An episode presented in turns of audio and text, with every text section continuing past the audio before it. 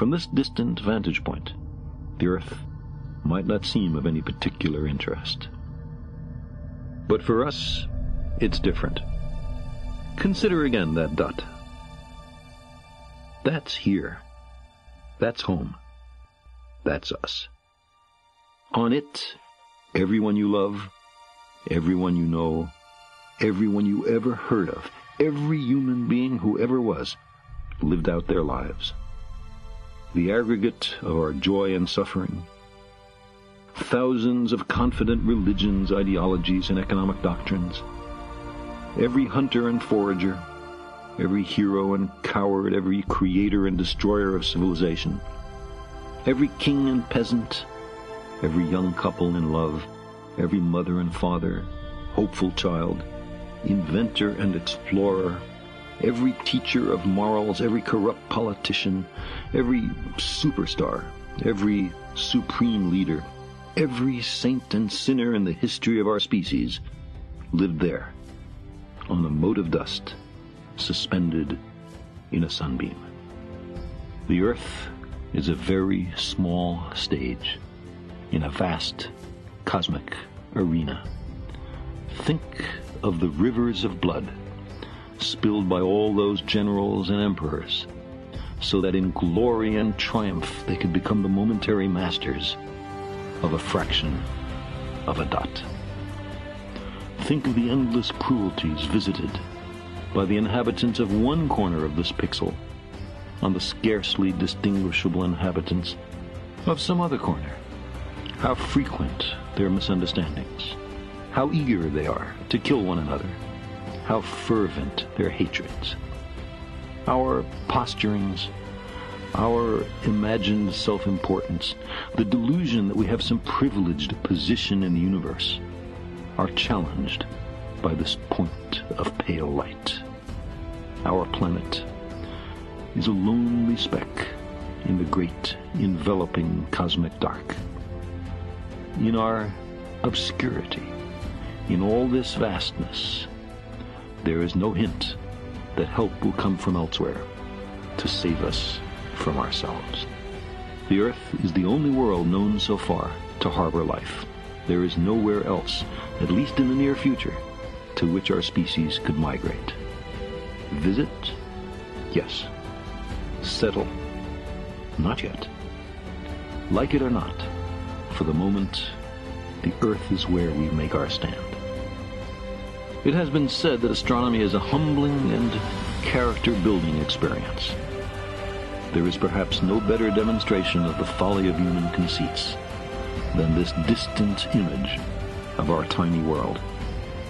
To me, it underscores our responsibility to deal more kindly with one another and to preserve and cherish the only home we've ever known.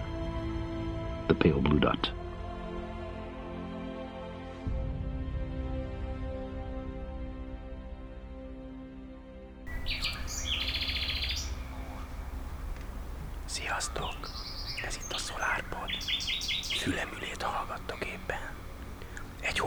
Ezelőtt vettem fel, mikor mentem haza reggel a munkából.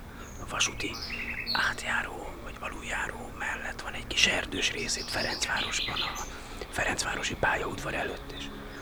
És ott, ott hallgattam. Szeretettel köszöntök mindenkit a SolarPod 15. adásában. A mai nap hát elsősorban a űrhajónkról, a Földről lesz szó, illetve szeretnék beszélni arról, hogy mit nevezünk, hogy ó, oh, miről is, hát is meteor, meteorit, aszteroida, üstökös, hogy melyik fogalom mit jelent, mert egyébként nagyjából ugyanazt akarja, csak bizonyos helyzetekben kell egyiket és másikat használni. Tök jó, hogy én suttogok egyébként itt lent a, az utcában, már az alkoholisták üvöltöznek, remélem nem halljátok. De a fülemülét akkor hallgassátok, aztán folytatom.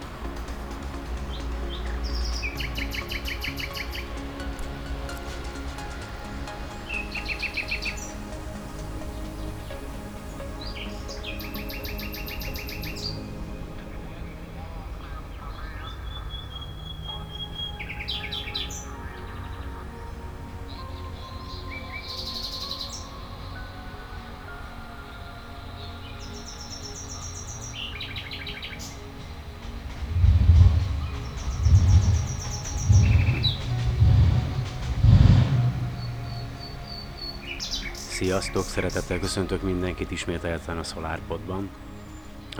Meleg van ma is, de hála az ének nincs olyan meleg, mint tegnap volt, és az előző kettővel előtti műsoromban ugye mondtam azt a ilyen urban legendet, vagy városi legendát, hogyha a napból képzeletben egy gombos tühenyi anyagot ide tennénk valahova a földre, akkor körülbelül állítólag 70 kilométeres távolságra kéne lennünk ahhoz, hogy, hogy ne égjünk meg. Aztán felkerestem egy oldalt, amin ezt többen számításokkal cáfolták, aztán volt, aki azt mondta, hogy mégiscsak lehetséges, tehát én pontosan nem tudom, nem akarok számításokat végezni, én csak azt tudom, hogy 150 millió kilométerre van tőlünk egy olyan hidrogénbomba, vagy sem is tudom, egy, egy reaktor, egy fúziós reaktor, ami, amiben a Föld egy milliószor elfér, és tegnap délután kiálltam ide a, a teraszra, ahova ide tűzött a nap, hogy megnézzem, hogy mi van. Gyakorlatilag égetett, tehát égetett, égetett. Higgyétek el nekem, hogy majdnem megsültem, tehát éreztem, ahogy éget délután kettőkor. Úgyhogy én reálisnak tartom ezt a városi legendát, persze lehet, hogy nem így van, de a lényeg az, hogy 150 millió kilométeres távolságból is majdnem, hogy elégtem. Ö, igen, köszönöm szépen a, a, a legutóbbi adással kapcsolatos visszajelzést, vagy visszajelzéseket. igen, tényleg jól sikerült Nándival a beszélgetés, és lesz folytatása, nem tudom pontosan mikor, remélhetőleg néhány héten belül, és bízunk benne, hogy ez egy sorozat lesz, és érdemes még tudnotok, hogy nem csak Nándi le van a műsorban, illetve a mozaik kiadónak az anyagai, hanem egy új vendéget is köszönhetünk ma a SolarPodban, Howard L. Braden, remélem jól ejtem a nevét, de nem biztos, ez egy írói álnév, író és filozófust köszönhetjük, vagy köszönhetitek majd az adásban, és ő arról fog beszélni majd valamikor a műsor közepe vagy vége felé, hogy miért Zsák utca, az űrlift, és remélhetőleg a közeljövőben, a későbbiekben még több érdekes előadást, vagy nem is tudom, véleményt hallhattok az ő tolmácsolásában. De miről is lesz ma szó? Hát ha már ugye a műsor elején hallhattátok Carl Sagan, Carl Sagan elmékedését a, a halványkék pöttyről, ugye 1986-ban írta, vagy 86, bocsánat, 96-ban írta ezt a könyvet. Most nem tudom pontosan, hogy most meghalt már, tehát megírta, de utána még audiobookba is rögzítették, tehát audio, nem tudom pontosan. A lényeg az, hogy nem, 1994-ben írta a könyvet, bocsánat, igen, meg 96-ban halt meg, na ezért, ezért, igen, ez az érdekes. De a lényeg az, hogy ugye ő azt mondja, hogy pale blue dot, viszont a magyarra meg úgy van lefordítva, hogy halványkék pötty, tehát egybe, halványkék pötty. Én viszont meg ezt úgy fordítanám azon a fényképen, ugye amiről beszél, amit a Voyager készített, 1990-ben egyébként 6 milliárd kilométerről, ahol ugye látszik a Földünk egy ilyen kis halvány, kék pöttyként. Tehát én, én nem egybe raknám ezt, hanem, hanem ez egy halvány, kék pötty. Tehát, hogyha nagyon halvány a bolygó, én nem, nem mindegy, de a fene tudja, most bele lehet ebbe kötni. A lényeg az, hogy majd ennek a akkor e, e, ezzel kapcsolatban ugye mondott dolgokat, majd a magyar fordítását a podcastnak a leírásában megtalálhatjátok, illetve majd belinkelem a magyar nyelvű Wikipédia oldalt is. De miről lesz még szó? Hát ha már föld, ugye a Moza Web Educationnek rengeteg a földdel kapcsolatos anyaga van, úgyhogy lesz, hallhatni fogjátok a, a földről egy kis rövid tananyagot, illetve földszerkezetről, akkor vulkanizmusról, az évszakokról, hogy az évszakok milyen, a víz körforgásáról, időjárásról, úgyhogy remélem, hogy, hogy azért itt-ott egy-két új dologgal is fogtok találkozni, illetve még két évvel ezelőtt, most nevetni fogtok, két évvel ezelőtt vettem egy könyvet, az a címe, hogy Kémiai elemek, kalandozás a világegyetem atomjai között, őszinte leszek hozzátok, tíz oldalt, ha elolvastam belőle. Tehát a lényeg az, hogy ez egy ilyen szép nagy, nagy alakú könyv. Ö, vannak minden egyes ö, kémiai elemről van egy vagy két oldal, és arra gondoltam, hogy akkor ha, hogy én is elolvassam a könyvet, ugye, mert ez egy amatőr műsor, szólok előre, tehát nincs kötött műsorrend, meg ilyesmi, tehát nem kell mindig ugyanazt várni tőlem. Minden egyes műsorban mondjuk három elemet, vagy három elemet, ami el fogok olvasni. És akkor most az első adásban majd a hidrogén lesz, a hélium, illetve a lítium. Na mit szóltok hozzá? Jó, mindegy. És, és akkor majd meghallgathatjátok még Howard L. Braden-t is, és a, ja, és a másik, persze, aszteroidák, üstökösök, ú, meteor, meteoritok. Na igen, ez egy kedvencem, ezt én is nagyon sokáig kevertem.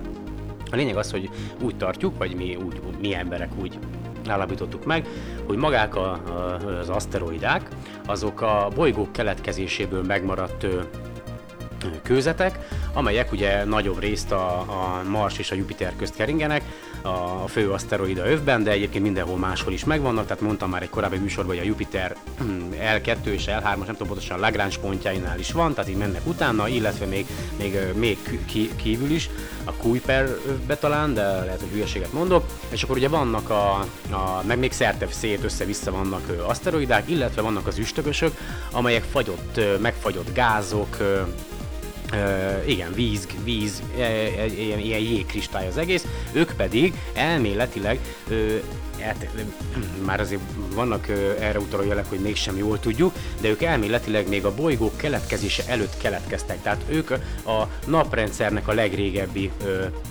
gyakorlatilag létező dolgai, vagy én nem is tudom, tehát hogy az üstökösök keletkeztek először elméletileg, és nagyon-nagyon-nagyon kívül vannak, nagyon-nagyon távol, néha-néha egy-kettő bejön, valamit tudunk követni, és, de a lényeg az, hogy ők, ők korábbiak, viszont ugye volt ez a Stardust nevű küldetés 2006-ban, ahol begyűjtötték az üstökösnek a, a csóvájából az anyagot, és ott olyasmit tapasztaltak egyébként a NASA kutatói, hogy met, aszteroidákból is volt ebben a csóvában, tehát lehet, hogy egyszerre keletkezett egyébként minden, nem tudják pontosan, illetve még azt is megtudtam így a héten, ahogy hallgattam egy, egy műsort, egy ilyen podcastot, hogy a, a NASA-nak van egy úgynevezett repülője, amelyen ilyen gumikezek vannak a szárnyon, vagy én nem is tudom, ilyen szilikonba, és a fölül nagyon magasan repülnek, és ugye azt is tudnotok kell, hogy naponta átlagosan 40, ton, 40 tonnányi ö, űrből érkező ö, meteorit, ö, meteorok ö, lepik el a Földet, tehát a Földnek a tömege, hogyha így nézzük, akkor naponta 40 tonnával nő, ugyanakkor azért a légkörünknek egy, egy nagyon-nagyon apró része, az pedig ugye ki távozik a, a világűrbe, lást hélium, ugye az nagyon szépen el, elhúz a francba, illetve hogy a, ezek a könnyebb gázok, ezek könnyen megszöknek egyébként a Föld gravitációjából, illetve azért a napszél is segít néha rajtuk, gondolom, bár azért ugye a mágneses terünk megvéd minket ettől. Ö, viszont mit akartam mondani? Ja, igen, hogy, hogy 40 tonna, tehát hogy egyébként nagyobb mennyiséggel nő a Földnek a tömege, mint amennyi gáz a légkörből távozik, tehát azt tudnotok kell, hogy a Földnek a tömege minden egyes nappal nagyobb lesz, tehát egyre nehezebbek leszünk, ez érdekes, nem? Egyébként semmiféle jelentősége nincs ennek, mert olyan lassan nő a tömeg, hogy igazából változást nem, nem fog okozni se a pályán, észrevehetőt legalábbis. És a lényeg az, hogy ugye nagyon sokáig kevertem, tehát vannak az aszteroidák, vannak a, az üstökösök.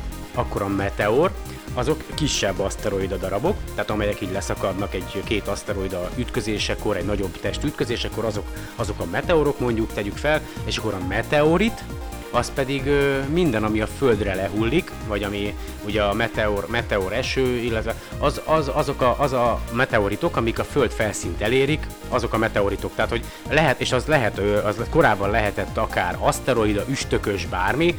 A lényeg az, hogy bármi, ami a föld felszínére kerül, tehát nem ég el teljesen a Földnek a légkörébe, hanem lehullik a Földre, azokat gyűjtő néven meteoritoknak hívjuk, de ez akár üstökösi maradvány is lehet. Tehát nem, a lényeg, hihetetlen egyébként, hogy mennyiféle ö, megnevezést használunk egy adott dologra, tényleg én is sokszor kevertem. Ja, és a kedvencem még a, a hulló csillag, majd igen, majd bejátszok egy jó kis dallamot, a, vagy egy zenét, ami angolul megmagyarázza, hogy hogy a hulló csillag miért is nem hulló csillag, ugye? Gondoljátok el, hogy a csillagok hullanának az égből, jó nagyok, mint a nap, hát nem sokáig maradnánk életbe. A lényeg az, hogy nincsenek hulló csillagok, egyszerűen csak mm, meteoritok, meteor amik a légkörben, vagy űrszemét elégnek a légkörben, üstökös csóva, amelyeken van a különböző helyen lévő a föld keringési pályája, a nap körüli keringési pályáján van a különböző üstökös csóva maradványok, és évente több alkalommal, tehát minden évben egyszer-egyszer egy ilyen adott csóva, csóva csóva maradványba a föld belekerül, és ezek az apró ö, meteorok, ilyen mikrometeorok vagy nagyobbak, ezeket látjuk ö, elégni a, a légkörben, és akkor ugye ezeket hívjuk mi úgynevezett hogy hulló csillagoknak köznyelven, de egyébként ez nem jó. Tehát nem jó. Tehát nem. A csillag az a napunk. Tehát a, a csillag az egy, az egy izzó, izzó hidrogén ö, fúziós reaktor, ö, ami meg elég a légkörben, az nem hullócsillag, hanem egy szimplán egyszerű meteor, vagy akár a aszteroid, és jó nagy darab, bár az nem fog elégni, hanem becsapódik, ja, és akkor meteorit lesz. Ö, nem meteorit, bocsánat, ö, de meteorit, jó mondtam, jó van. Na, ö, akkor vágjunk is bele, következzen az első ö, mozaikos anyag.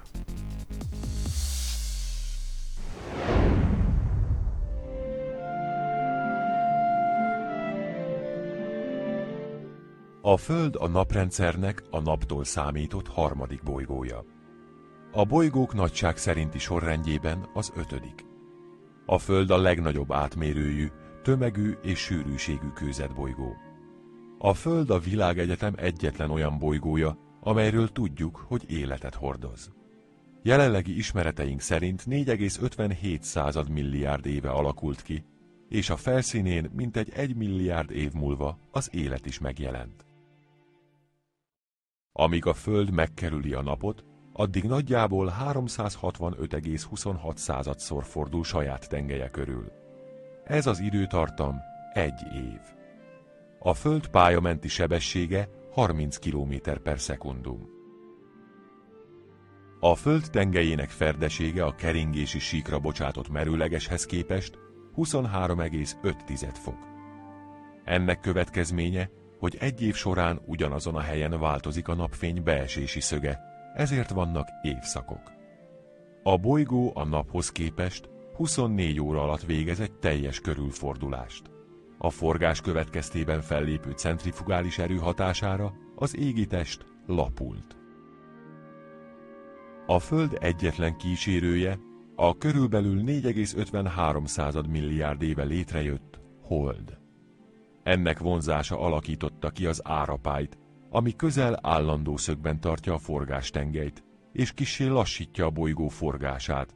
A nap hossza 100 év alatt 0,2 ezred másodperccel nő. Felszíne A földi légkör főként nitrogénből 78% és oxigénből 21% áll.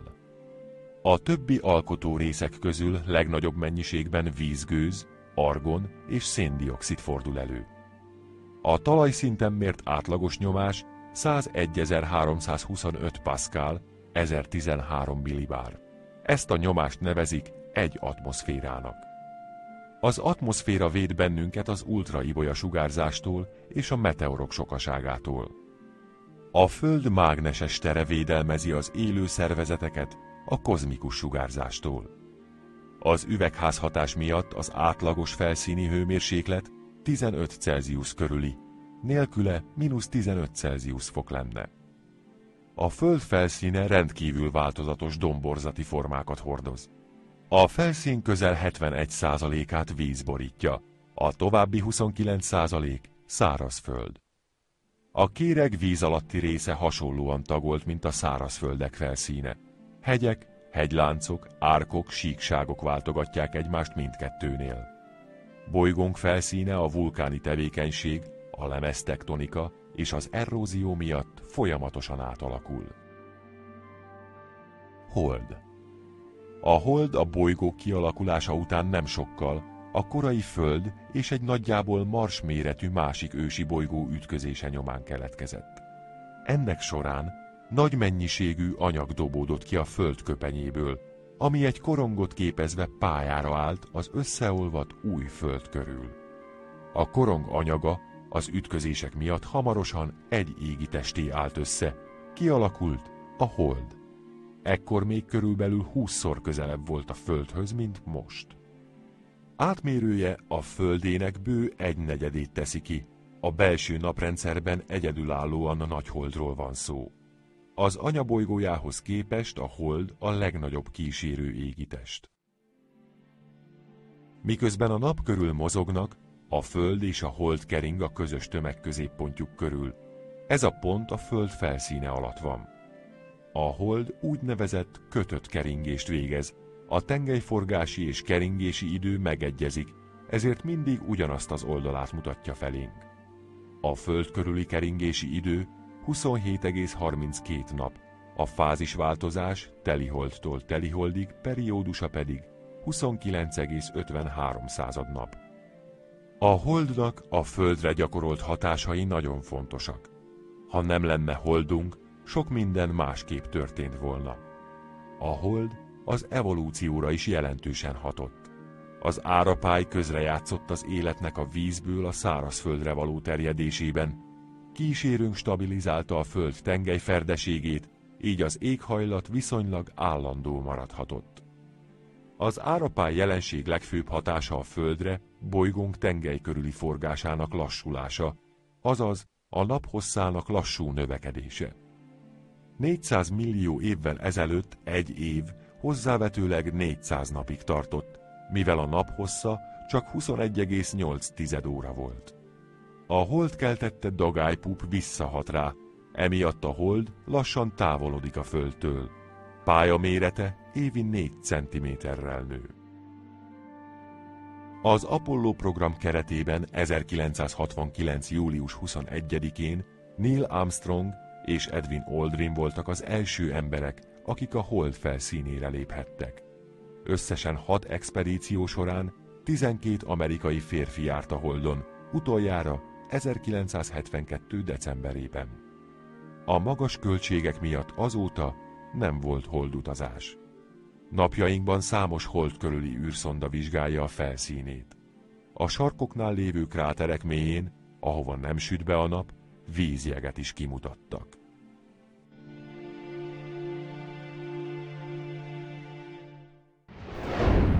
És ami még vár majd rátok, az Howard L. Bradennek az űrlifttel kapcsolatos gondolatmenete, illetve mozaik kiadónak majd lesz még az évszakokról szó, lemeztektonika, illetve vulkanizmus, és akkor még talán az a három elem, amit felolvasok, de ha már lemeztektonika és vulkanizmus, a mobiltelefonomra le van töltve egy alkalmazás, az a neve, hogy Earthquake Alert, vagy igen, és mindig értesítést kapok, hogyha van földrengés a, a bolygónkon.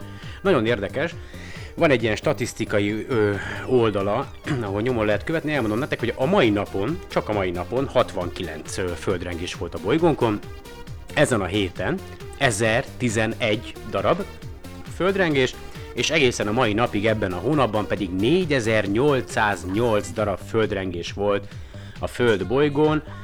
Az elmúlt hét nap legnagyobb földrengése az egy 6,4-es erősségi földrengés volt, valami saritásban, Kirgisztánban, hát ez nincs is olyan messze tőlünk, végülis azért elég messze van, és ebben az évben a leges legnagyobb földrengés, az pedig egy hetes erősségű földrengés volt, Ö, vagy nem, volt itt nagyobb is, 7, 7, 1, 7, 8, ja, ja, ja, de itt fel vannak sorolva, hogy a, a legjelentősebbek inkább akkor azt mondja, tehát nem a legerősebb, hanem a legjelentősebb. Volt egy Ecuadorba egy 7,8-as erősségű földrengés, akkor Alaszkába egy 7,1-es, Indiába egy 6,7-es, Japánba egy 6,2-es, és szintén Japánban egy 7-es a Richter skála szerinti hetes fokozatú földrengés, hihetetlen egyébként, és ha még egy korábbi adásban mondtam, a ná- rosszul mondtam a NASA-nak az alkalmazását, ha a mobil alkalmazásnál tartunk, ez a NASA-nak ez az Earth Now, tehát a Föld Most nevű alkalmazása, megnéztem a, a májusi széndiokszid statisztikát, hát gyerekek szinte az egész bolygón 400 ppm fölött van, ne is törődjünk vele, nem mindegy. Lassan áshatjuk a lakóhelyünket a föld alatt, és ha már mobil alkalmazásnál tartunk, akkor gyorsan még elmondom nektek, hogy van egy olyan alkalmazás, amit úgy hívnak, hogy Semper. Ha ne talántán nyelvet szeretnétek tanulni, valamilyen nyelvet, leginkább inkább nyelv tanulásra van kihegyezve ez a program, akkor ez egy fan, nagyon jó kis alkalmazás, de nem csak azért, mert én ö, vagyok a önkéntes magyar nyelvű ö, támogatója, tehát az alkalmazás az teljesen magyar nyelvű, én fordítottam, és akik angolul szeretnének tanulni, azoknak pedig ö, most már majdnem tízezer szót tartalmazó ilyen tananyagok, csomagok vannak, amelyeket ingyenes, teljesen ingyenesen le lehet tölteni. Ez egy nagyon fantasztikus kis program abból a szempontból, hogy nem, bök, ö, tehát nem billent ki a napi rutinból, nem kell külön megnyitni ahhoz, hogy tanulhass, hanem vannak ilyen különböző modulok, ami ráépül mondjuk a képernyőzárra, illetve hogyha mondjuk egy alkalmazás alkalmazást nyitunk meg, akkor az alkalmazás megnyilása alatt felugrik egy ablak, fel, feltesz nekünk egy kérdést, és rajtunk múlik, hogy csak egy feladványt válaszolunk meg, vagy akár többet is, de nézzetek rá, mind Androidra és iPhone-ra is elérhető egyébként a Semper nevű alkalmazás. Én használom, hát nem tudom mennyit tanultam vele, de elég sok szót egyébként, mert igazából leginkább saját magam miatt készítettem, mert nagyon-nagyon-nagyon, tehát azért értem az angol szöveget, tehát, de hú, nagyon sokat kell még tanulnom. És uh, miről akartam még beszélni? Ja igen, a légköri nyomás, amit említett itt az előző uh, adá, uh, a, a tananyagban. Ugye ő 1013 millibárt mond, hát én 1019-et mondtam legutóbb. Most a munkahelyemen ott vannak ilyen különböző műszerek, amik mutatják a a légköri nyomást ott általában 1024 millibárt szoktak mutatni ezek a műszerek, változó, tehát ez attól függ, hogy éppen hol vagy, de akkor a, gondolom a tenger szinten lévő ö, lé, légköri nyomás az az 1013 millibár, és ö, ha várjatok, igen, légköri nyomás, igen, hú, na mindig kizökkenek, de akkor belevágok abba a három anyagba, vagy a három ö, elemnek a, a bemutatásába, ami a könyvben szerepel, amiről a műsor elején beszéltem, aztán pedig következik Howard L. Braden, lesz még két mozaikos anyag, és akkor utána pedig elköszönök tőletek, mert végtelenségig lehetne, tényleg most már mindjárt fél óránál vagyok, egész nap lehetne. Tehát, hogyha megengedhetném magamnak anyagilag, pont ezen gondolkodtam egyébként, hogy tök jó lenne, hogyha így, így összefognának a tudományos gondolkodású emberek ebbe az országba, és létrehoznánk egy, egy ilyen tudományos rádióadót, egy, egy olyat, ahol gyakorlatilag egész nap különböző mondjuk podcastok mennek, mert elég, egyébként van elég sok ilyen magyar nyelvű tudományos podcast, hát vagy néhány, amit eddig én találtam, és biztos, hogy lenne rá egyébként hát kereslet, csak az a baj, hogy minden pénzbe kerül, és ezt ugye én is önkéntes alapon csinálom, gyanítom, hogy egy nagyon nehéz lenne önkéntes alapon összehozni egy, egy rádióadót, de szerintem ötletnek nem rossz, gondolkodjatok el rajta, és még itt szeretném megemlíteni, még mindig várok bárkit, aki szívesen ö, szerepelne ebben a műsorban, akinek van valamilyen anyaga, amiben úgy érzi, hogy szakértő, amiről szeretne beszélni, küldjétek el a műsor elérhetőségeire, keresetek meg nyugodtan, solarpod2016 gmail.com, Skype-on elértek, mint solarpod2016, úgyhogy nyugodtan írjatok, Facebookon is megtaláltok, ugye Lisovski Sándor vagyok, illetve a Solarpodnak a Facebook oldalán, tehát a facebook.com per Solarpodon, nyugodtan írjatok, várok mindenkit szeretettel a műsorba, de akkor most következzen a hidrogén. Azért ragyognak úgy a csillagok, mert hidrogént alakítanak át héliummá, mégpedig írtózatos mennyiségben.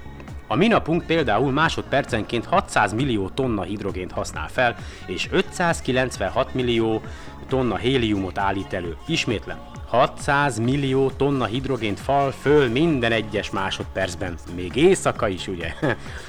Hogy hova tűnik az a 4 millió tonna hidrogén másodpercenként? Energiává alakul, magyarázza Einstein nevezetes formulája, az E egyenlő tömeg szorozva a fénysebesség négyzetével. Minden másodpercben másfél kilogramnyi hidrogén jut a Földre energia formájában, hajnalpírként, cirógató napfényként, hát most inkább perzselő napfényként, alkonyi derengésként. A hidrogénhabzsoló nap tart tehát életben mindannyiunkat, ugyanakkor egyéb, földhöz ragadtabb formában is fontos része világunknak a hidrogén. Oxigénnel kapcsolódva felhőket, tengereket, tavakat, folyamokat formál. Szénhez, nitrogénhez és oxigénhez kötődve testet és vért ad minden földi élőlénynek. A hidrogén mindegyik közül a legkönnyebb gáz, még a héliumnál is könnyebb, ráadásul olcsóbb is, ezért használták a, a hősidőkben léghajók töltőanyagául, Rossz ötlet volt, bizonyítja a Hindenburg és sok más léghajó katasztrófája. Ám az igazság kedvéért meg kell jegyezni, hogy nem a lángoló hidrogén, hanem a zuhanás ölt meg oly sok utast. Valójában a hidrogén kevésbé veszélyes üzemanyag, mint teszem azt az autóbenzin. A hidrogén a legnagyobb mennyiségben előforduló, egyszer mint a legkönnyebb elem. Egy protonja és egy elektronja van összesen, így tökéletesen megfelel a fizikusok elvárásainak, a kvantummechanikai elveinek, kvantummechanika elveinek és képleteinek. A két protont és két elektron tartalmazó héliummal már meggyűlik a bajuk a fizikusoknak, eljutnak egy pontra, ahol égnek emelik a kezüket, és átengedik helyüket a kémikusoknak. És akkor következzen a második elem, a hélium. Heliosról, a görög mitológia istenéről nevezték el ezt az elemet, mert létezésére elsőként a nap utalt. A napfény színképében bizonyos sötét vonalak mutatkoztak, amelyeket egyetlen akkor ismert elemmel sem lehetett összefüggésbe hozni. Meglepő tény, a hélium oly közönséges anyag, hogy vidám parki, vidám parki lufikba is beletöltjük, mégis az első elem, melyre nem a Földön, hanem a világűrben leltünk rá. Hogy miért? Azért, mert a hélium nemes gáz, nem szeret vegyülni a köznéppel, a póri elemekkel, utálja a kémiai kötöttséget, leginkább magában szeret lenni, mint hogy nem szívesen lép kölcsönhatásba, hagyományos, úgynevezett nedves kémiai módszerekkel bajosan lehet kimutatni. Léghajók töltőgázaként az éghetetlen hélium elvben jobban megfelelne a hidrogénnél, csak az a baj, hogy sokkal drágább, ráadásul kisebb felhajtó erőt ad, mint a hidrogén, két hátrány, amelyet a hőlégballon pilóták kénytelenek komolyan venni.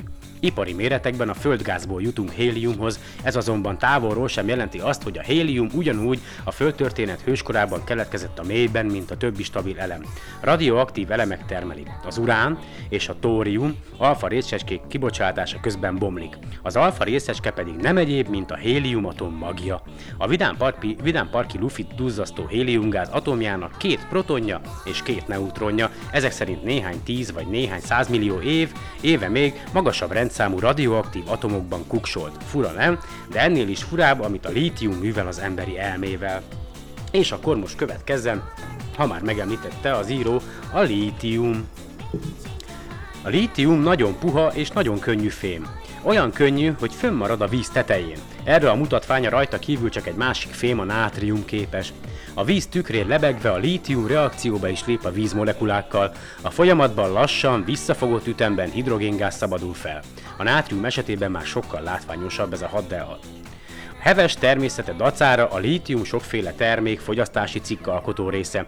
A szívritmus szabályozó, az a, ö, szívritmus szabályozó, az autoakkumulátor, a laptop, amelybe ennek a könyvnek a szövegét pötyögöm, ezerféle elektromos ketyere működik lítium-ion teleppel.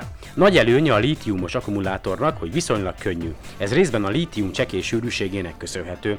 Ugyancsak pompásan használható lítium származék a lítium stearát, járművek ipari berendezések kitűnő kenőanyaga. Ki tudja miért, egyetlen hely van a Földünkön, ahol igazán nagy mennyiségben található és könnyen bányászható a lítium. Ha valaha felnőtt korba jut, és tényleg elterjed a világban a lítium-ion teleppel működő elektromos autó, Bolíviának bizonyosan nem lesz majd oka panaszra. A lítium, a lítium tud még valami fontosat, lélekgyógyász a sok embertársunknak. Alig sejtjük, mi módon hat, de tényleg hat, lítium karbonát formájában. Folyamatosan szedve tompítja, megszünteti a kedélybetegek, pontosabban a mániás depresszióban szenvedők hangulatváltozásait. Lám, egyetlen kémiai elem milyen döbbenetes hatást gyakorolhat agyunkra, ebből is látszik, a végtelenül összetett emberi elme egyszerű vegyi folyamatok révén működik. A lítium lágy, reakcióképes, folyamatokat egyensúlyban tartó fém. A berillium azonban finoman fogalmazva más se. De majd akkor a berilliumról is a még két másik anyagról a következő műsorban beszélek. Remélem, hogy azért néhány kis hasznos információt tudtam számotokra nyújtani. És akkor most mielőtt még meghallgatnátok a Mosaic education két újabb tananyagát, hallgassátok szeretettel Howard L. Braden elmélkedését a, az űrliftről. Sziasztok! Howard. Braden író vagyok. Néhány napja érkezett egy hír az űrlifttel kapcsolatban, miszerint probléma adódott a kulcsfontosságú kábelanyag fejlesztésében. A témánk tehát, miért zsákutca az űrlift? És a másik kérdés, ami ebből adódik, mind kellene dolgoznunk helyette. Az űrlift, nagyon leegyszerűsítve, egy kb. 36 ezer km magas, hosszú lift. Egy nagyon-nagyon, nagyon-nagyon brutálisan erős kábel, amelyet körülölelve siklik rajta egy vívőszerkezet, maga a lift jármű, nevezük így. A kábel épp olyan hosszú, hogy a föld forgásának köszönhetően a centrifugális erő kint tartja a helyén, lényegében kifeszíti. Persze valójában nem tartja kint, mindenféle torzító hatások hatnának rá, de a szifibe illő elképzelés szerint ezeket a hatásokat, például a Coriolis erő, légköri turbulenciák, a Föld, a Hold és a Nap gravitációs viszonyai, tehát ezeket a hatásokat ideális esetben kiküszöbölnék valamilyen még ismeretlen technikai megoldással. Az előnye az lenne, hogy nem kellene rakétákkal felszállítani az űrbe az anyagokat, hanem csak elektromos meghajtással fel kell húzni őket a lifttel, és ott fent aztán pályára állítani. Az ötlet még 1895-ből származik, Konstantin Ciolkovsky orosz tudóstól, majd Arthur C. Clarke tette közismertebbé az Éden szökőkutyai című regényében. Az ötletet annyira komolyan veszik, hogy a kanadai Thoth Technologies nevű cég le is szabadalmaztatott egy kivitelt. A legnagyobb kihívást az elég nagy szakító szilárdságú kábel létrehozása jelenti, ám egy friss cikk szerint a nagy esélyes, a szén nanocső, bár elméletben nagyon erős, az ebből készült kábel egyetlen atomnyi sérülés esetén is szakad. De most ételezzük fel, hogy megalkotjuk azt az anyagot, ami képes kibírni ezt a húzóerőt. Nos, a véleményem szerint az űrlift koncepciója még akkor is zsákutca, ha nem zsákutca. Először is az ISS, a Nemzetközi űrállomás, kb. 28 ezer km per órával szágult 400 kilométeres magasságban. Ezért az űrhajósok minden másfél órában látnak egy napfelkeltét és egy naplementét. Elképzelhetjük szegény űrhajós feleségek helyzetét. Drágám, olyan csodás, hogy végre hazaértél az űrállomásról, menjünk ki a Hollywood felirathoz, nézzük együtt a naplementét. Mire a férj? Már megint. Szóval az űrállomásnak ezzel a sebességgel kell száguldania ahhoz, hogy ne zuhanjon le. Vagyis így is lezuhan, csak mire földet érne, a földbolygó görbülete miatt a felszín pont annyival került távolabbra tőle, mint amennyivel ő a zuhanása során közeledett hozzá. Így jön létre ugyebár az orbitális pálya, egy véget nem érő zuhanás formájában. Az űrlift által ebbe a magasságba kiszállított bármilyen eszköz azonban csak 1700 km per órával haladna, ami elenyésző a 28 ezerhez képest. Így lényegében bármi, amit az űrlifttel alacsony orbitális pályára szeretnénk állítani, az visszazuhan a felszínre. Csak az nem zuhanna vissza, amit a lift tetejére viszünk fel, de ekkor is csupán csak a geostacionárius pályára állításhoz kap elegendő sebességet. Másodszor, nem, még ekkor sem kap elegendő sebességet hozzá. A szállítmány a fizika törvényeinek megfelelően folyamatosan nyugat felé hajlítaná el a liftet, amit egyre nagyobb energiabefektetéssel, tehát egyre nagyobb üzemanyag ráfordítással kellene ellensúlyozni. És ekkor ugyanott vagyunk, ahol a jelenben, 2016-ban tartunk, mert mégsem nyújt teljes megoldást a lift. Minél magasabb pályára szeretnénk felvinni a rakományt, annál alkalmatlanabbá válik az űrlift erre a célra. Sőt, egy ponton valószínűleg elszakadna vagy lezuhanna az egész 36 ezer kilométer hosszú szerkezet. Ugyanis akkora erővel tolná nyugat felé a kábelt a rakomány, vagy csak maga a liftjármű. Aztán, milyen akadályok jelentkeznek az építése közben? Az egyik probléma az, hogy ez a rendszer csak készen működik mert amíg a kábelt nem feszíti ki a geostacionárius pályán lévő vége, mondjuk a fogadóállomás, az egész szerkezet összeroskad. Az építkezést eleve azért nem lehet alulról kezdeni, mert máskülönben egy több ezer kilométer magas felhőkarcolót építünk. Kb. 36 ezer kilométer magasban kell elkezdeni az építkezést, egyszerre felfelé és lefelé is haladva. Aztán a második probléma, hogy felülről kezdve az építkezést, Előbb fel kell szállítani a millió tonnányi építőanyagot, és hát mivel fogjuk felszállítani? Na ná, hogy azzal, aminek a kiváltására az űrlift épülne. Rakétával. Na de egyetlen kilogramm feljuttatása több ezer dollárba kerül. Egy ilyen építmény, ha egyáltalán belekezdenénk, és volna értem, és meg lenne hozzá a, a megfelelő anyag és a megfelelő technológia, talán évszázadokig épülne. A harmadik probléma az, hogy amikor a kábel alja leér a légkörbe, akkor arra a légköri áramlatok, viharok hatnának. A szerkezet csak akkor stabil, ha az alja rögzítve van. Na de az előbb mondtuk ki, hogy alulról nem építhető meg. A legjobb esetben is az aljának ki kell nyúlnia először a föld légköréből, ahhoz, hogy rácsatolható legyen a fentről lefelé megépített teteje. Márpedig ez egy bő 100 km magas felhőkarcolót jelentene. Nos, tehát foglaljuk össze. Az űrlift megépítéséhez tehát olyan hajtómű technológia kifejlesztésére van szükség, ugye az építőanyag felszállítása miatt, amelynek a megalkotásával gyakorlatilag okafogyottá válik az űrlift megépítése. Úgyhogy ez egy cseberből veterbe esett. Hogy mi lenne ez a technológia?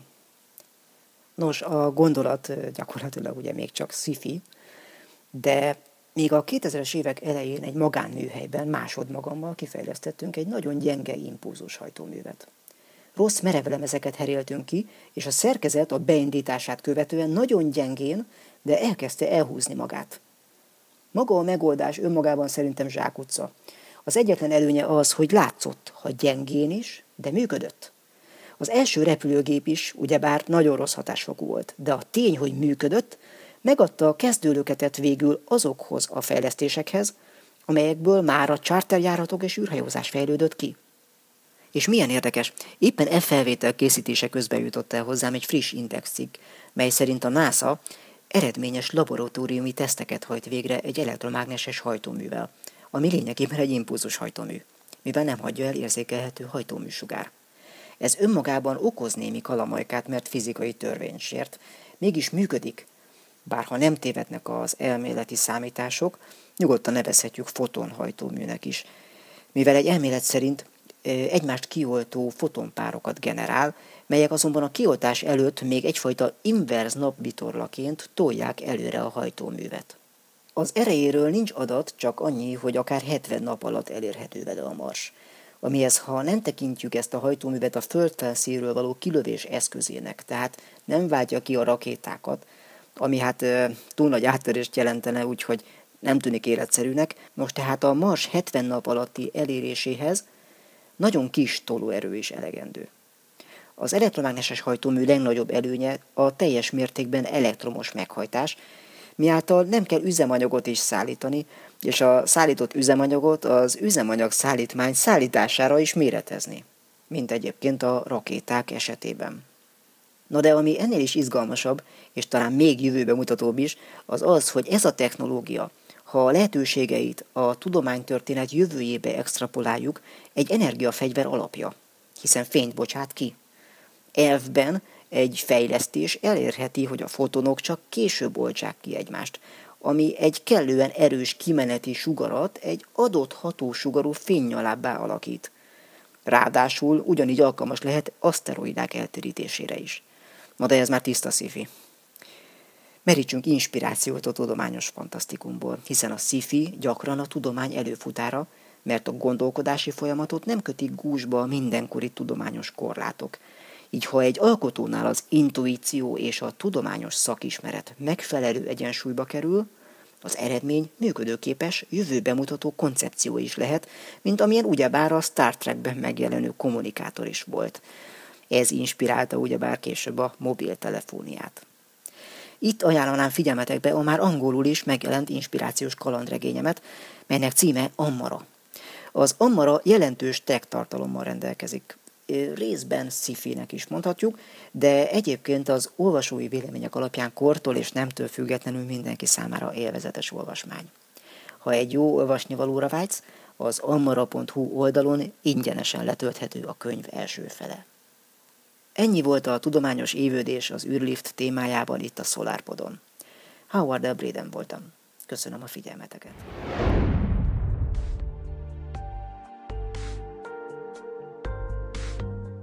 A föld külső szilárd burkát kőzetburoknak, más néven litoszférának nevezzük.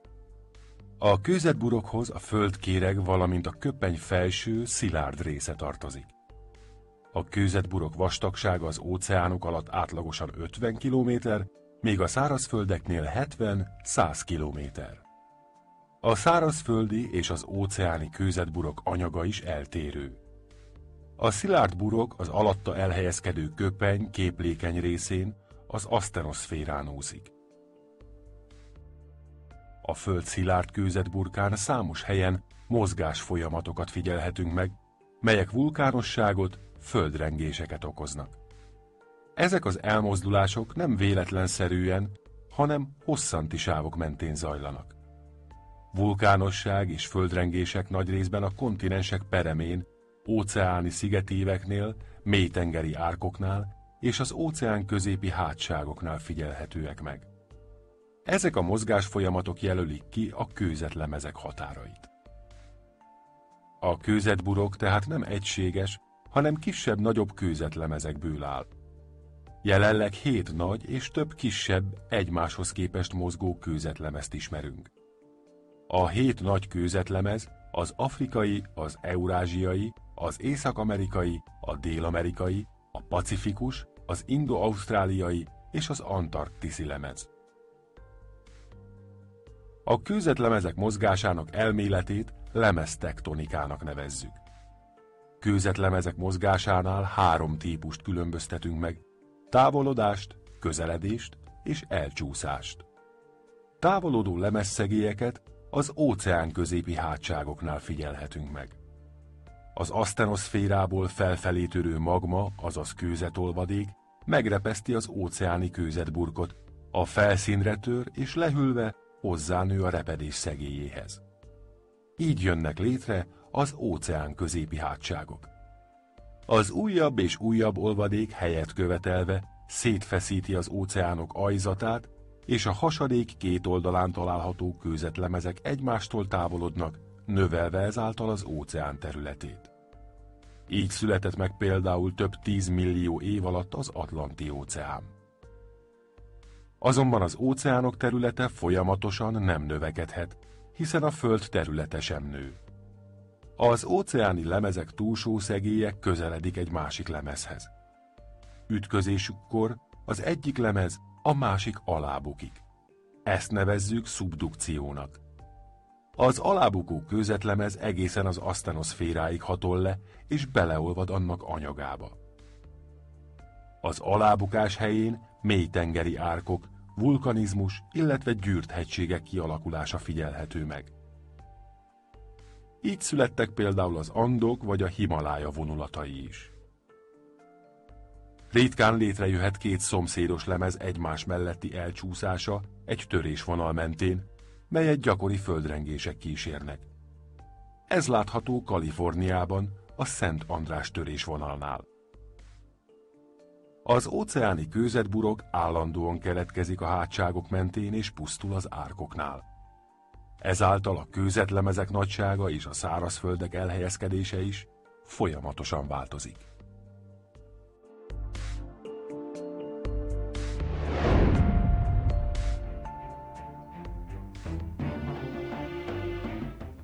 A vulkanizmus mozgás folyamat, amely során a földkérekből magma jut a felszínre. A vulkánok nem véletlenszerűen helyezkednek el, hanem hosszanti sávok mentén sorszerűen. Ezek a sávok valójában a kőzetlemezek határai. A vulkanizmusnak jelentős szerepe van a hegységképződésben is. A magma felszín alatti izzon folyó kőzetolvadék.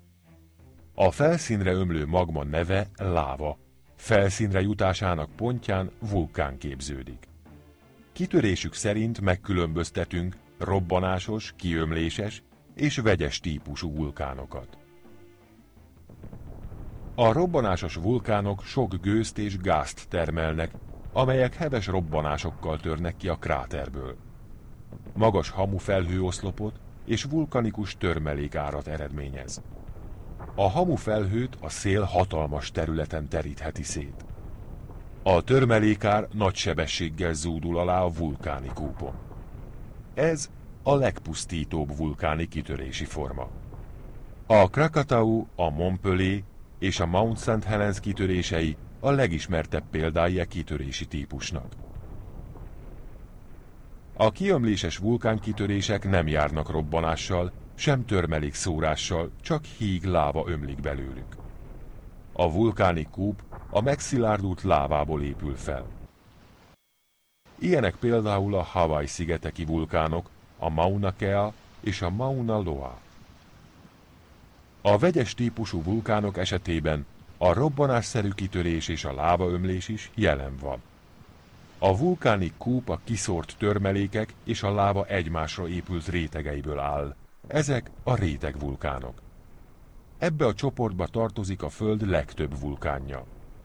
Legismertebb példája a Stromboli, az Etna és a Cotopaxi. A vulkáni kitörések után utóvulkáni tevékenységet figyelhetünk meg. Ezek lényegében gőz- és gázszivárgások. A fumarola az utóvulkáni gőz- és gázfeltörések összefoglaló neve. Ilyenkor különböző kémiai anyagokat, gázokat tartalmazó gőz tör a felszínre. A szolfatára kénes kigőzölgés, olyan fumarola, amely során a vízgőzzel kénvegyületek szabadulnak fel. A mofetta is fumarola. Itt a vulkáni utóműködés terméke a széndiokszid. Lehet száraz mofetta, amikor gáz tör a felszínre, illetve lehet nedves mofetta, amikor szénsavas víz tör fel. A gejzír időszakosan feltörő forró vízi forrás. A felszín alatti üregekbe szivárgó és összegyűlő víz az alatta lévő magmakamrában lévő hőtől felforr és szökőkútszerűen kitör. Az iszap vulkánok az agyagos területek vulkáni kísérő jelenségei. A hígiszapból állandóan pöfög a gáz. A legpusztítóbb vulkánkitörések hatalmas mennyiségű törmelékanyagot szórnak szét. A Krakatau 1883-as kitörésekor 18 köbkilométert, míg a Tambora az emberiség történelmének talán legnagyobb 1815-ös kitörésekor 80 köbkilométer anyagot szolgáltatott. Ekkora mértékű kitöréseknek már globális hatásai vannak a Föld légkörére, éghajlatára és élővilágára. Ó, és igen, tudom, tudom, össze-visszaság van mindig, csak van valami ebben a műsorban, de hát igazából nem is tudom ennek a műsornak, nem is tudom mi a célja, önmagam szórakoztatása is talán néhány embernek egy kis plusz info átadása, hát figyeljetek, van munkahelyem, dolgozom, nem ebből fogok megélni. Nekem ez a műsor így is, hogyha az anyagi oldalát nézzük, mert ugye mindig minden a pénzről szól, nekem ez negatív előjelű, tehát pénzbe kerül a tárhely, stb. stb. De, de jó érzés, aztán ki tudja, hát ha egyszer tényleg egy ilyen össznépi tudományos műsorrá válik ez az egész, egy másik érdekes téma egyébként, most témát fogok váltani, igen, mert híres vagyok arról, hogy hirtelen váltok témát.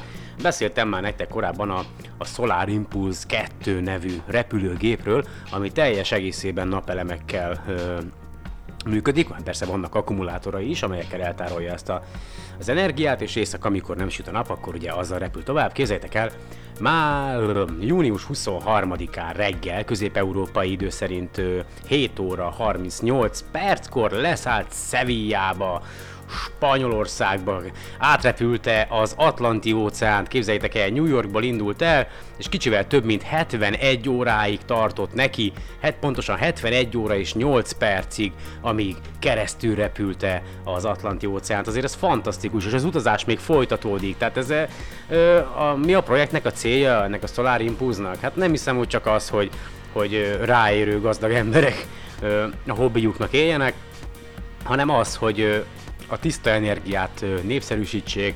Jó, hát lassú még a repülés, de, de nem lehetetlen, látjátok, megcsinálja. Mi úttörők mindig vannak, ugye itt voltak a Wright fivérek akkor, mikor kiröhögték őket, hogy olyan már nem tudok repülőt építeni, és sikerült nekik, és most itt vannak ők is, sok mindenki mással egyetemben, és átrepülték, átrepülték az Atlanti óceán. Fantasztikus, egyébként Bernard Piccard uh, kapitány, ő, ő, hajtotta végre ezt a repülést, egyes egy maga ül ebben a kis repülőben, mert csak egy személyes egyébként. Van egy pilóta társa is, akivel felváltva ö, ö, repkednek, azt hiszem Charles Lindberg, ha minden igaz. Ö, fantasztikus, ö, úgyhogy nagyon jó. Ö, tényleg, gratulálok nekik. Ö, mit akartam még mondani? Ja, nem tudom, elfelejtettem, látjátok? Ja igen, ja azt, hogy este nézzétek majd a meccset, bár mire ezt mondjuk meghallgatjátok, addigra már valószínű, hogy már vége van, a, vagy vége lesz a Magyarország-Belgium Európa bajnoki nyolcad döntőnek talán, igen, és hát szurkoljatok a magyar csapatnak. Ugye tegyük félre egy kicsit a politikát, meg a többit, azért tudom, hogy igen, és tudom azt is, hogy sok egyéb más sportágban is sokkal, de sokkal nagyobb sikereket érnek el a magyarok, mint a, a futballban. Ugyanakkor valamiért, ki tudja miért, ez az a sport, ami a legnagyobb tömeget megmozgatja, és nem csak idehaza, hanem a világon is. Úgyhogy gratulálok a magyar válogatottnak, gratulálok ahhoz, hogy, hogy, hogy végre valamilyen furcsa mód, de magukra találtak, és ez csodálatos teljesítmény, hogy hogy ennyi idő után nem csak ugye hát persze megnövelt létszámmal, de kijutottunk az Európa bajnokságra, illetve csoport elsőként végeztünk a, a selejtezőkben, úgyhogy én azt mondom, hogy a csoportmérkőzésekben, úgyhogy gratulálok innen, és este szurkolni fogunk nekik, nektek pedig további szép napot és jövő hetet, vagy bármit, ami lesz. Remélem mindenki bírja a meleget, nem lesztek rosszul. Még következik majd akkor a a Moza Educationnek egy anyaga az évszakokról, hogy miért is vannak évszakok, ugye mert ez a kedvencem, amikor mondjuk nagyon meleg van, és ó, már nagyon meleg van, jaj, de várom a telet. Télen, ó, de hideg van, de várom a nyalat. Tehát a nyarat nekünk, nekünk semmi se jó. A lényeg az, hogy az időjárást ugyan próbálkoznak rá, hogy befolyásolni tudják, de ténylegesen azért nem fogjuk tudni soha befolyásolni, azért a, a Föld megoldja ezt magának, és sokan nincsenek tisztában, hogy miért is vannak, vagy azzal, hogy miért is vannak évszakok az északi féltekén, illetve a déli féltekén, és akkor én igazából ezért is szeretném nektek megmutatni ezt, vagy meg azoknak, akik mondjuk nem tudják, hogy miért vannak évszakok, hogy hallgassák meg a Moza Web education majd a következő anyagát, és utána pedig akkor egy kellemes kis zeneszámmal búcsúzok, amelyben azt éneklik, hogy a hulló csillag az miért is nem csillag. Én megköszönöm a figyelmeteket, Jövő héten találkozunk, nem tudom, hogy Rezsabek Nándorral fogok-e újra beszélgetni, vagy, vagy megint csak egy ilyen összedobott, hm, gyorsan összedobott műsorral fogtok találkozni, de én azért újra jönni fogok. Sziasztok! Tulajdonképpen szerencsések vagyunk, hogy a Földnek azon a részén élünk, ahol négy évszak váltakozik egymással. Mire nagyon megunnánk az egyik évszak jellemzőit, már kopogtat is a másik. Gondoltál már arra, hogy mi okozza az évszakok váltakozását, és vele együtt a természet örök körforgását? Végső soron azért váltakoznak az évszakok, mert a Föld kering a nap körül. Ellipszis alakú pályáján egy év alatt megkerüli csillagát. De mindez nem lenne így, ha nem lenne Ferde, az égi vándor tengelye. Ferde ahhoz a síkhoz képest, amelyen kering. Ezt a síkot ekliptikának nevezik. Az ekliptika síkja nagyjából 23,5 fokban tér el az égi egyenlítő síkjától. Így a napsugarai ferdeszögben érik a föld felszínét. Amikor nálunk az északi félgömbön nyár van, az északi félgömb billen a nap felé, ezért viszonylag nagy a napsugarak hajlásszöge. Minél nagyobb a napsugarak hajlásszöge, annál erősebben melegítik fel a felszínt és a levegőt. A déli félgömbön viszont ilyenkor a legkisebb a hajlásszög, vagyis a felmelegedés is, tehát tél van. Ahogyan a Föld tovább gördül a nap körüli pályáján, folyton változik a napsugarak hajlásszöge az egyes helyeken. A nap csak a térítőkörök közötti területeken vetítheti merőlegesen a sugarait délben, azokon túl sohasem.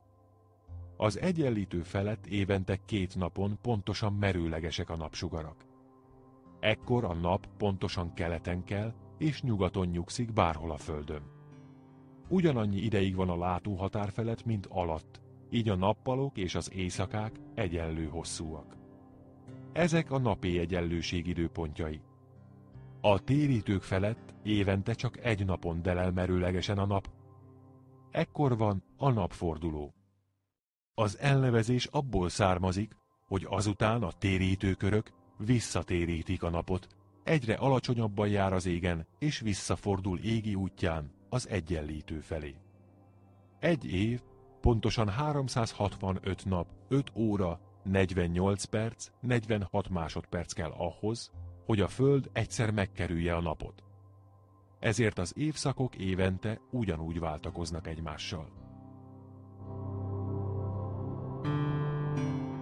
Az egyes időpontokhoz kapcsolódó évszakok elnevezései a mi félgömbünkre vonatkoznak. Hiszen amikor nálunk az északi félgömbön friss virágillattal teli a tavaszi levegő, a déli félgömbön éppen beköszönt az ősz. Az északi félgömbön március 21-én kezdődik a csillagászati tavasz, és június 21-éig tart. Március 21-én a napsugarak az egyenlítőt 90 fokos szögben érik. Ám ahogyan telnek a napok, a napsugarak egyre északabbra esnek be merőlegesen, s a tavasz utolsó napján már a ráktérítő. Az egész északi félgömb egyre több meleget kap. Közben a déli félgömbön egyre csökken a napsugarak hajlásszöge, tehát melegítő hatása is.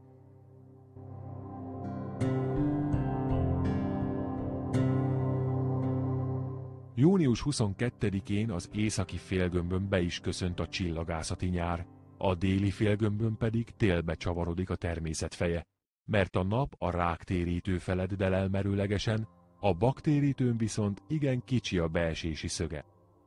Aztán, ahogy telik múlik az idő, a nap merőleges delelése egyre távolabb kerül a ráktérítőtől, fokozatosan visszatérül az egyenlítő felé.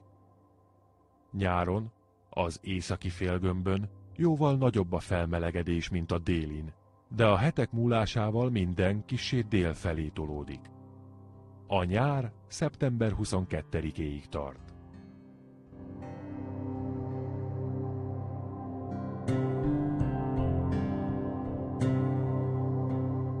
Szeptember 23-ára megint visszatalál a nap az egyenlítőhöz, a fölött delel merőlegesen. Így az északi félgömbön egyre csökken a beesési szöge, napról napra gyengül a felmelegedés egészen december 21-éig. A déli félgömbön minden éppen fordítva történik, egyre melegebb van. Megnézheted az időcsúszka segítségével, hogy bármely napon mekkora napsugarak beesési szöge, amiből következtethetsz a felmelegedés mértékére is.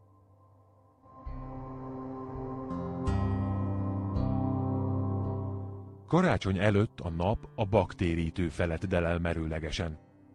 Ekkor kezdődik a déli félgömbön a csillagászati nyár, az északi félgömbön pedig a tél. Majd az idő múlásával a nap merőleges delelése egyre távolabb kerül a baktérítőtől, fokozatosan visszatérül az egyenlítő felé. Nyáron a déli félgömbön jóval nagyobb a felmelegedés, mint az északin, de a hetek múlásával minden eltolódik kisé észak felé. A csillagászati tél december 23-ától március 20-áig tart.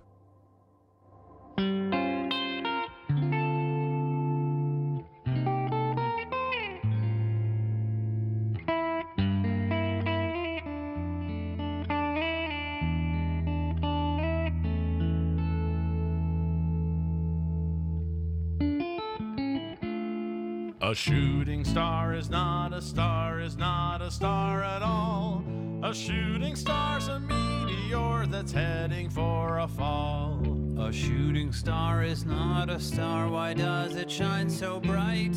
The friction as it falls through air produces heat and light. A shooting star or meteor, whichever name you like. The minute it comes down to Earth, it's called a meteorite. A shooting star is not a star, A it's not a shooting star is not all. a star, A is not shooting a star at a all. Meteor A that's shooting star's a a meteor fall. that's heading shooting for star a is not fall. a star, why A does it shine so is not a bright? star, why the does it friction shine as so it falls bright? through air The friction as it falls through air A shooting star or meteor, whichever name you or like. meteor, whichever name you like. to Earth, The minute it comes down to. Earth, it's called a meteorite.